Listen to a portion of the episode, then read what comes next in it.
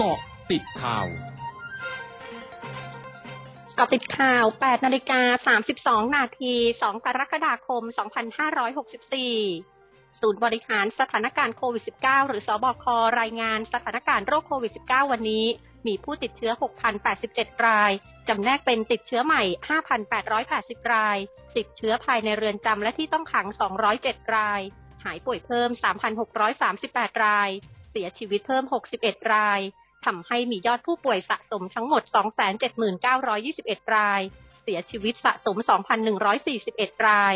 ทั้งนี้สบคจะถแถลงรายละเอียดในเวลา 12 นาฬิกา 30 นาทีสำนักงานสาธารณาสุขจังหวัดชนบุรีรายงานวันนี้มีผู้ติดเชื้อโควิด -19 รายใหม่ 222 ราย ส่วนใหญ่มาจากการสัมผัสผู้ป่วยยืนยันในครอบครัว 72 ราย และจากสถานที่ทำงาน 32 ราย ตรวจเชิงรุกบริษัทเยียนไฮอิเล็กทรอนิกส์จำกัดอำเภอศรีราชา 26 ราย ยอดผู้ป่วยสะสมระลอกใหม่ 8,909 ราย หายป่วยเพิ่ม 83 รายกำลังรักษา 3,236 ราย เสียชีวิตสะสม 47 ราย โดยมีการระบาดเป็นกลุ่มก้อนในสถานประกอบการ 9 แห่ง ตลาด 4 แห่ง แคมป์คนงานก่อสร้าง 6 แห่ง และชุมชน 3 แห่ง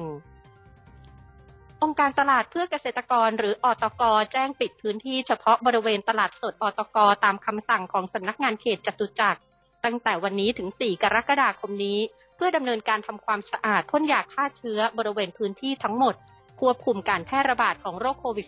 -19 สำหรับตลาดน้ำ ตลาดเกษตรอินทรีย์ ตลาดไม้ดอกไม้ประดับ และผู้ค้าร้านค้า ที่อยู่นอกพื้นที่ตลาดสดอตก ยังคงเปิดให้บริการตามปกติ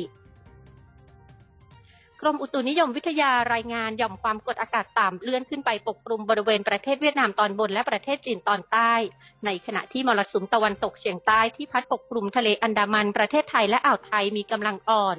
ลักษณะเช่นนี้ทำให้ประเทศไทยตอนบนมีฝนลดลง เว้นแต่ภาคเหนือยังคงมีฝนมากกว่าบริเวณอื่น ขณะที่กรุงเทพมหานครและปริมณฑลมีฝนฟ้าขนองร้อยละ 20 ของพื้นที่ ปิดการซื้อขายตลาดหุ้นสหรัฐเมื่อคืนนี้ ดัชนีดาวโจนส์ปรับตัวเพิ่มขึ้น หลังจากกองทุนการเงินระหว่างประเทศหรือ IMF คาดการว่าเศรษฐกิจสหรัฐจะขยายตัวร้อยละ7ในปี 2564 โดยดัชนีดาวโจนส์ปิดที่ 34,633.53 จุด เพิ่มขึ้น 131.02 จุด ดัชนี S&P ปิดที่ 4,319.94 จุด เพิ่มขึ้น 22.44 จุด และดัชนี NASDAQ ปิดที่ 14,522.38 จุด เพิ่มขึ้น 18.42 จุด ช่วงหน้าคืบหน้าข่าวอาเซียนค่ะร้อยจุดห้าคืบหน้าอาเซียน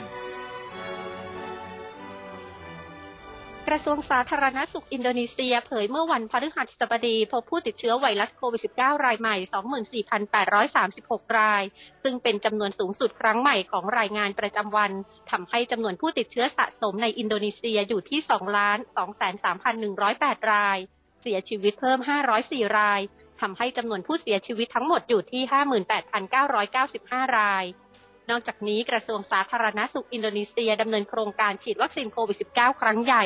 สำหรับประชากรวัย 12-17 ปีในกรุงจาการ์ตา ซึ่งเป็นการฉีดวัคซีนโควิด -19 ครั้งใหญ่ในกลุ่มผู้เยาว์เป็นครั้งแรก โดยมีนักเรียนอย่างน้อย 100 คนเข้ารับการฉีดวัคซีนเข็มแรก ที่โรงเรียนรัฐบาลแห่งหนึ่งในเขตเซ็นทรัลจาการ์ตา ทั้งหมดคือเกาะติดข่าวในช่วงนี้ไพรัญญางานสถินรายงานค่ะ